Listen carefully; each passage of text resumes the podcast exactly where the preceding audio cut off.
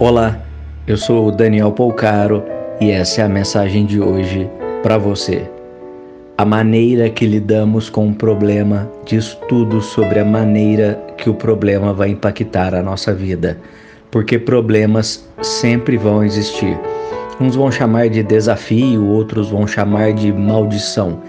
Portanto, a definição que damos a qualquer obstáculo é o que vai determinar o que aquele acontecimento vai provocar em nossa vida.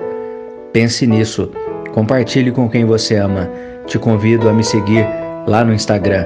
Procure por Daniel Polcaro com L. Um grande abraço de paz e luz.